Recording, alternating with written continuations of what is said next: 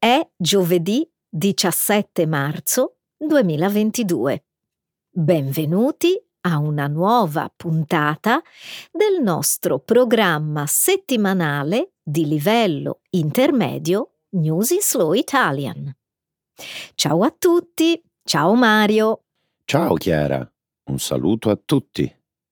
Inizieremo il nostro programma discutendo delle azioni legali avviate da Paesi Bassi e Australia contro la Russia per l'abbattimento del volo MH17 della Malaysia Airlines, avvenuto nel 2014 sopra il territorio ucraino. In seguito commenteremo la decisione presa da un numero crescente di russi di fuggire dalla propria patria a causa delle pesanti sanzioni economiche, dell'isolamento politico e del timore di un regime sempre più repressivo. Successivamente, nella parte scientifica, parleremo degli effetti del Covid sul cervello, scoperti in recenti studi pubblicati sulla rivista Nature. Su una nota più leggera concluderemo la prima parte del nostro programma discutendo degli aggiornamenti dell'UNESCO nella sua lista del patrimonio culturale immateriale. Grazie Chiara. Proseguiamo ora con l'annuncio della seconda parte del nostro programma Trending in Italy. In primo luogo discuteremo della possibile restituzione all'Italia della scultura Doriforo di Stabie, oggi custodita al Minneapolis Institute of Art del Minnesota. Per concludere, ricorderemo a dieci anni dalla sua scomparsa Lucio Dalla, uno dei cantautori italiani più versatili, eclettici e innovativi del secolo scorso. Benissimo Mario, cominciamo con la nostra prima notizia. Australia e Paesi Bassi avviano un'azione legale contro la Russia. Lunedì Australia e Paesi Bassi hanno annunciato di aver avviato un'azione legale congiunta contro la Russia per l'abbattimento del volo Malaysia Airlines MH17. Questa nuova azione non è correlata al processo attualmente in corso dei quattro sospettati. Australia e Paesi Bassi stanno presentando la nuova azione all'Organizzazione internazionale dell'aviazione civile, ICAO, delle Nazioni Unite. Il 17 luglio 2014 il volo MH17 un Boeing 777, stava volando da Amsterdam a Kuala Lumpur quando è stato colpito nei cieli sopra l'Ucraina orientale controllata dai ribelli. Investigatori e pubblici ministeri internazionali insistono sul fatto che l'aereo sia stato distrutto da un missile terra-aria di fabbricazione russa. Secondo l'accusa, solo un equipaggio addestrato avrebbe potuto lanciare il missile. L'inconsueta procedura legale introdotta da Australia e Paesi Bassi rientra in un articolo della Convenzione di Chicago dell'ICAO. Era stato aggiunto nel 1984 per proteggere gli aerei civili dal fuoco delle armi da guerra dopo che un aereo di linea sudcoreano era stato abbattuto da militari sovietici. Australia e Paesi Bassi hanno chiesto un risarcimento e scuse ufficiali alla Russia per la morte dei 298 passeggeri. La Russia si è ritirata unilateralmente dai negoziati nel 2020. Questa nuova azione legale arriva proprio durante la brutale aggressione della Russia contro l'Ucraina. Si tratta forse di una coincidenza, Chiara? Non credo che lo sia. Il ministro degli esteri australiano ha affermato che la Federazione russa deve essere ritenuta responsabile delle sue violazioni del diritto internazionale, in particolare alla luce dell'invasione dell'Ucraina. Ma l'ICAO non ha potere normativo, Mario. Lo so, ma l'ICAO è al centro del sistema globale di sicurezza aerea. Sì, è vero. Immagino che l'azione legale e formale abbia lo scopo di riportare la Russia ai negoziati. La Russia si sta isolando sempre più dal mondo. Il bellicoso governo russo potrebbe semplicemente ignorare questa azione. Ma una procedura formale dell'ICAO potrebbe anche essere un passo verso la presentazione di una causa alla Corte Penale Internazionale presso l'AIA, nei Paesi Bassi. Questo è simile al caso intentato dall'Iran contro gli Stati Uniti nel 1989 sul volo Iran Air. E guarda caso, i media parlano molto della possibilità di denunciare i crimini di guerra russi al Tribunale internazionale. Sembra che tutte le strade per la Russia portino all'Aia. I russi fuggono dal loro paese in seguito all'invasione dell'Ucraina. La follia della guerra russa ha portato sfollamenti, distruzione e morte per il popolo ucraino. Ma c'è un altro tipo di distruzione che sta avvenendo anche all'interno della Russia stessa. È la morte della sua società civile. Dal 24 febbraio il governo russo ha intensificato notevolmente il suo attacco ai media indipendenti, ai diritti umani e a chiunque sia disposto a parlare contro il regime. La distruzione della società civile in Russia ha anche innescato un esodo di massa. Giornalisti russi indipendenti, difensori dei diritti umani, mondo accademico, professionisti dell'alta tecnologia stanno fuggendo dal paese. Molti sono andati in paesi che non richiedono il visto per turisti provenienti dalla Russia, Turchia, Armenia, Georgia. Secondo alcune stime, in 200.000 hanno già lasciato la Russia.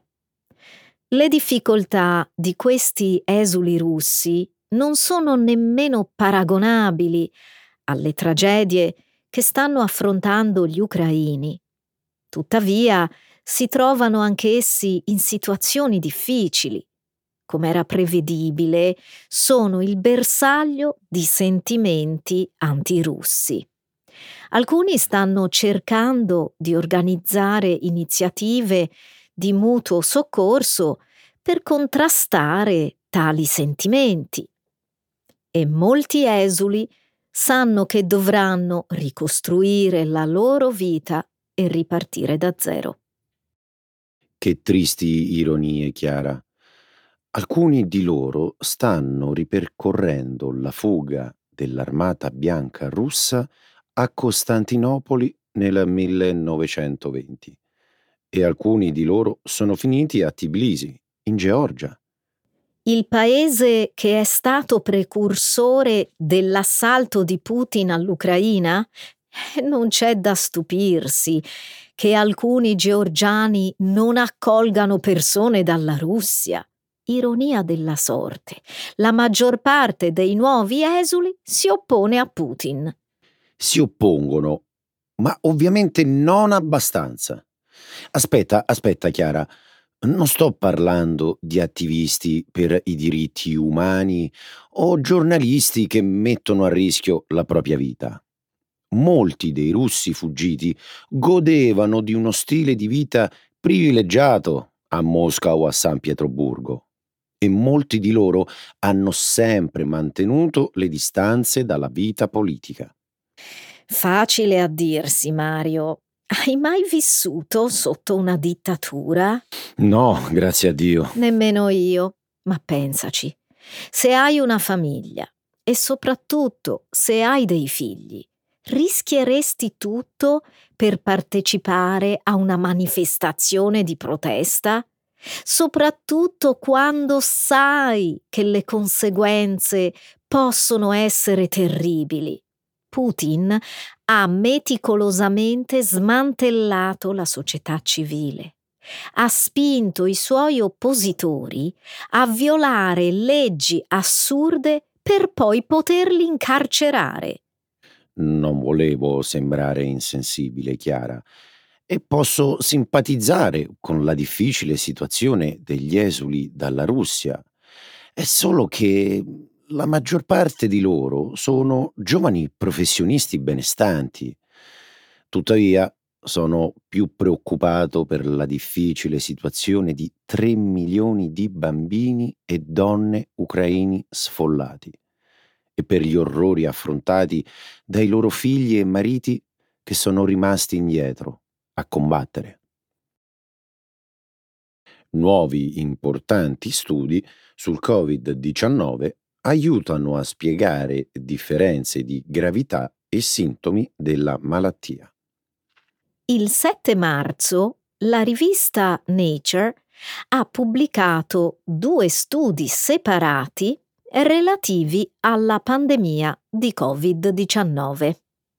Uno studio ha analizzato l'impatto dell'infezione del virus sul cervello umano L'altro studio ha analizzato alcuni fattori genetici legati al Covid-19. Gli studiosi hanno esaminato il DNA di persone non infette mettendolo a confronto con quello di 7.491 pazienti Covid ricoverati in unità di terapia intensiva. Nello studio sul cervello, i ricercatori hanno analizzato 785 pazienti che hanno ricevuto scansioni cerebrali prima e durante la pandemia. Più della metà dei pazienti è risultata positiva al Covid tra una scansione e l'altra. Il confronto tra le due scansioni ha rivelato restringimenti e danni ai tessuti nelle regioni legate all'olfatto e alle capacità mentali, mesi dopo che i soggetti erano risultati positivi.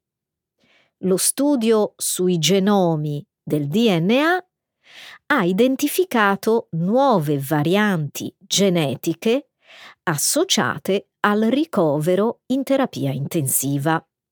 I geni identificati influenzano la coagulazione del sangue, il sistema immunitario, l'intensità dell'infiammazione e altro. Secondo i ricercatori, i dati offrono grande potenziale per nuovi trattamenti di tipo genetico.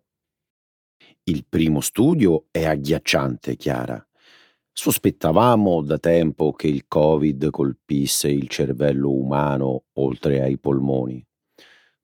Tuttavia, questo è il primo studio di rilievo che confronta le scansioni cerebrali di persone prima e dopo essere state infettate. Hai ragione Mario. Lo studio riporta che i pazienti con Covid hanno perso l'1,8% in più di tessuto cerebrale nell'area responsabile dell'olfatto e la perdita dell'olfatto è stata ampiamente segnalata come uno dei sintomi più comuni. Ma l'altra parte dello studio mi preoccupa ancora di più. Quella sulle capacità mentali? Coloro che sono stati infettati hanno avuto un punteggio più basso nel test delle abilità mentali condotto dopo il contagio. Quindi la causa sembra proprio essere l'infezione. Sembra proprio così. Sappiamo che c'è una correlazione e saranno necessarie ulteriori scansioni per determinare se questi cambiamenti cerebrali sono permanenti o parzialmente reversibili. D'altra parte, lo studio sui genomi offre prospettive migliori. Non credi? Sì, se questi risultati porteranno a nuovi trattamenti e spero davvero che ci riescano. I ricercatori affermano di riuscire a comprendere i meccanismi del Covid meglio di altre sindromi, anche quelle generalmente trattate in terapia intensiva, come sepsi o influenza. Allora c'è anche speranza che gli studi sul Covid-19 possano indicarci un modo per affrontare altre malattie in futuro. L'UNESCO aggiorna le sue liste del patrimonio culturale immateriale. Lo scorso dicembre l'UNESCO ha aggiunto 39 nuove tradizioni alle sue liste del patrimonio culturale. Le liste del patrimonio culturale immateriale contengono attualmente 630 elementi da 140 paesi. Le tradizioni culturali dell'UNESCO provengono da tutto il mondo e sono selezionate dal Comitato intergovernativo per la salvaguardia del patrimonio culturale immateriale. Alcune delle aggiunte provengono da paesi che compaiono per la prima volta nelle liste. La decisione di quest'anno costituisce un punto di svolta per Montenegro, Repubblica Democratica del Congo, Congo, Danimarca, Seychelles, Micronesia, Timor Est, Islanda e Haiti. È la prima volta che questi paesi vengono rappresentati nelle liste. Le nuove entrate includono una vasta gamma di tradizioni culturali. Sono stati celebrati l'arte araba della calligrafia e i ricami con la seta. Sono state incluse nelle liste anche le tradizioni di falconeria appartenenti a diverse culture. È stato dato riconoscimento alla musica nativa danese, al canto popolare maltese e a varie tradizioni musicali del sud-est asiatico. Compaiono nelle liste anche la zuppa haitiana, l'arte culinaria del Senegal e la caccia al tartufo in Italia. Sono molto contento di queste nuove aggiunte dell'UNESCO alle liste, Chiara. E sono invidioso delle persone che viaggiano per il mondo alla ricerca di queste meravigliose ed uniche tradizioni. O forse non così uniche, Mario. La lista della falconeria comprende 24 paesi. Comunque, non pensare che funzioni davvero così, con giornalisti, giramondo, a spasso per il globo alla ricerca di delizie culinarie. Immagino che si tratti più che altro di paesi che presentano le loro proposte e di ricercatori che trascorrono la maggior parte del loro tempo in biblioteca. Sì, credo tu abbia ragione. E alla fine c'è una commissione che vota. Ma non sarebbe un meraviglioso obiettivo nella vita viaggiare e sperimentare tutte queste tradizioni, Chiara?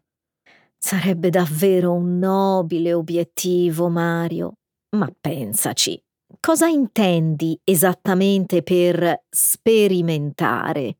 La maggior parte di queste tradizioni sono nell'elenco perché ci vogliono generazioni per svilupparle. E poi ci vuole un'intera vita per trasferire la conoscenza a coloro che verranno dopo di noi.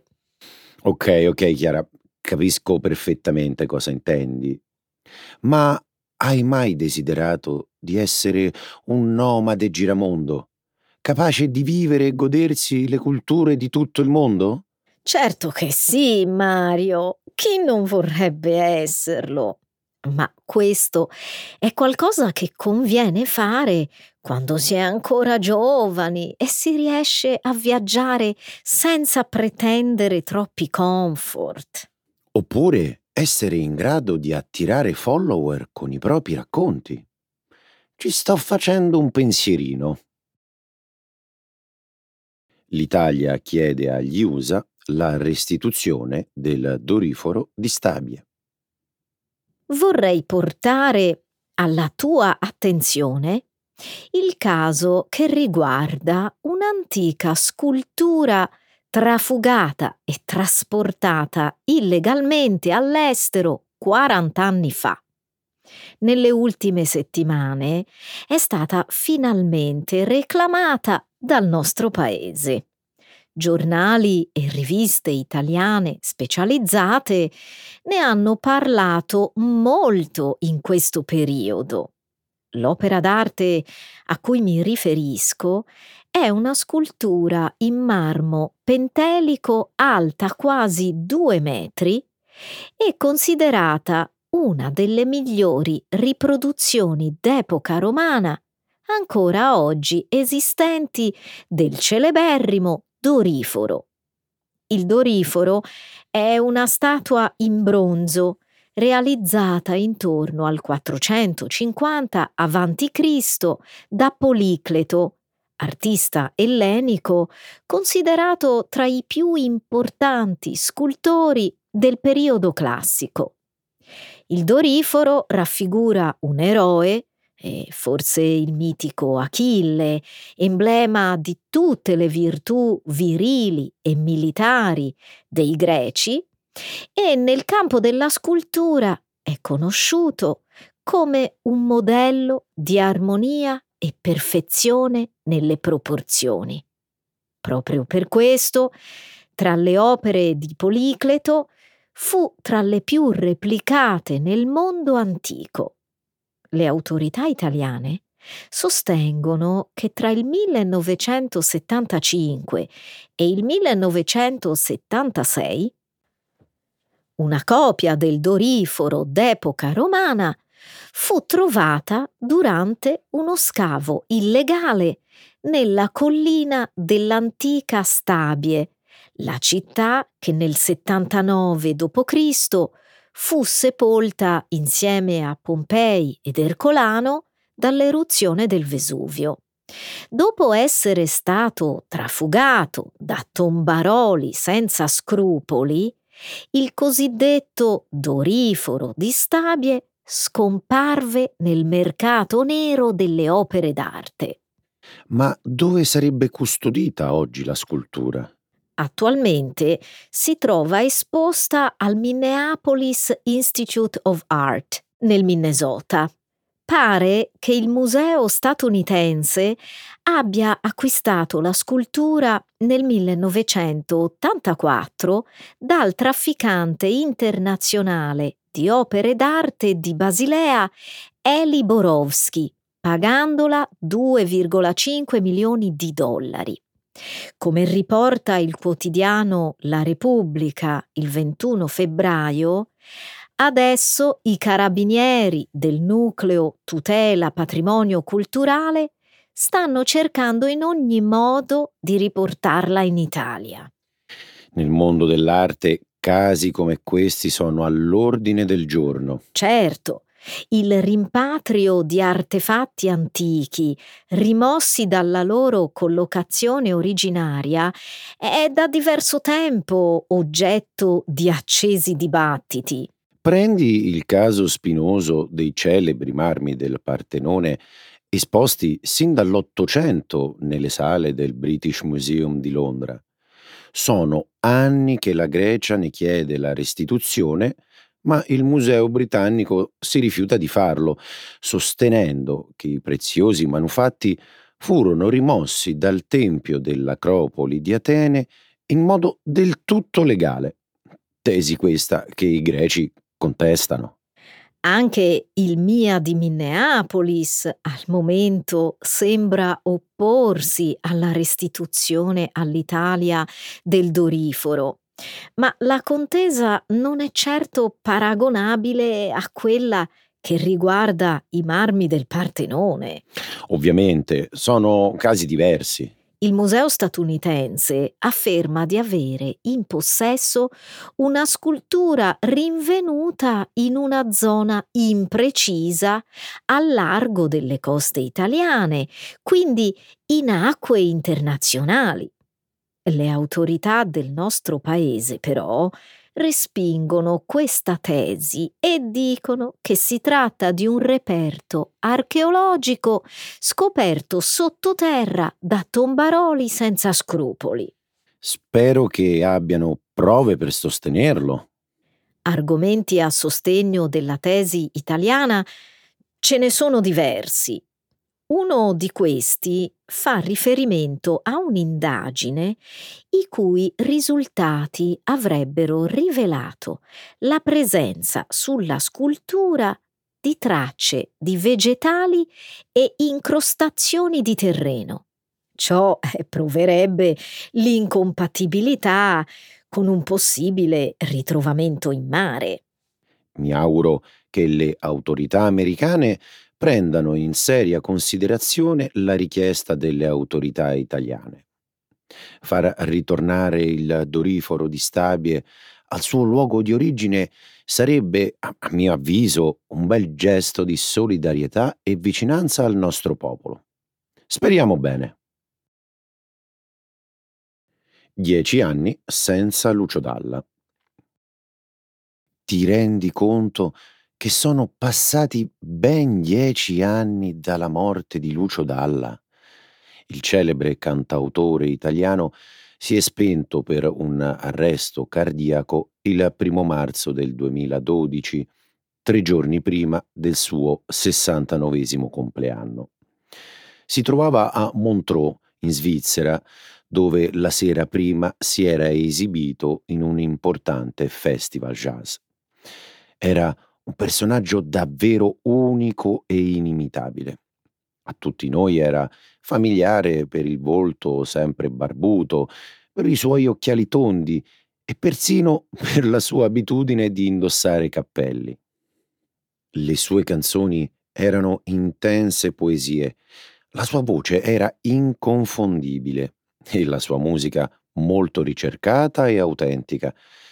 Penso che la scomparsa di Lucio Dalla abbia lasciato nel panorama musicale italiano un vuoto difficilmente colmabile.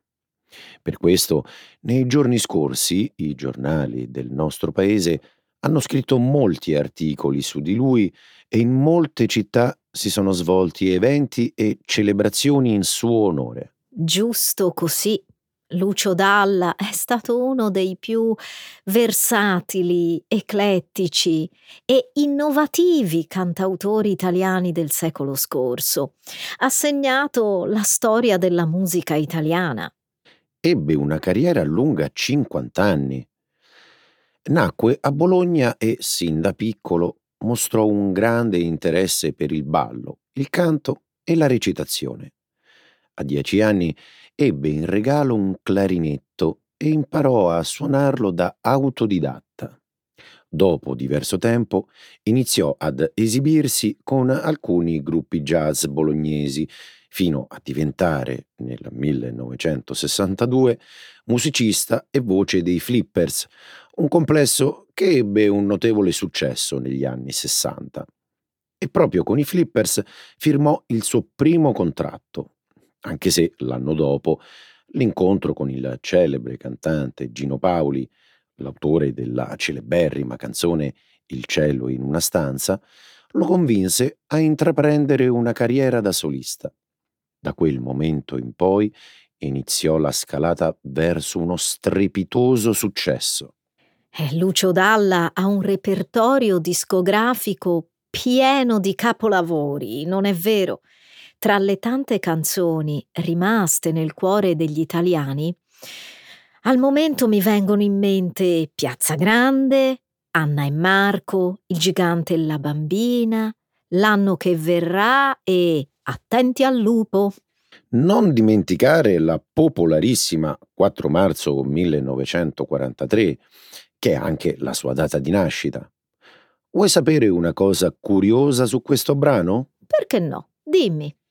Nell'edizione del 1971 del Festival di Sanremo, Lucio Dalla presentò la canzone intitolata Gesù bambino, la cui storia narra di una ragazza madre che aveva avuto un figlio da un soldato alleato, poi deceduto in guerra.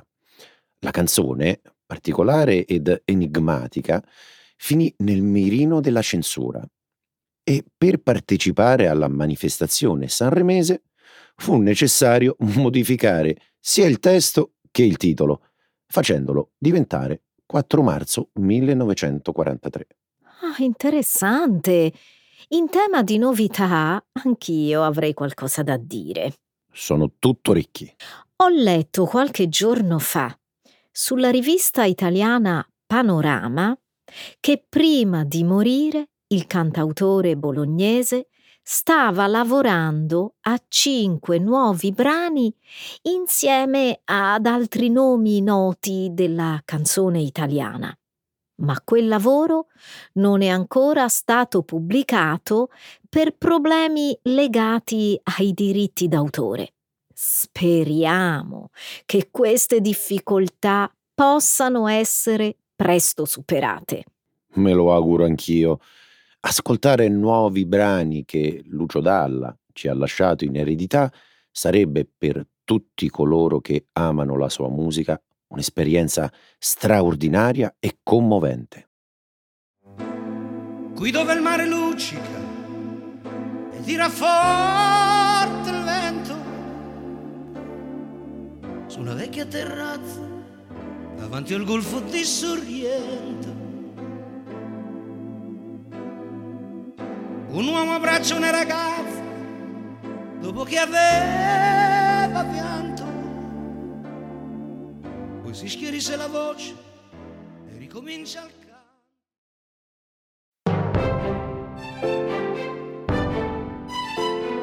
Na na na na na na na na na na na na na E anche oggi abbiamo finito e ti saluto Mario. E allora ti saluto anch'io e vado a bere vino. e vabbè, sulle note di Lucio Dalla un po' stonate, salutiamo i nostri ascoltatori. Ciao a tutti.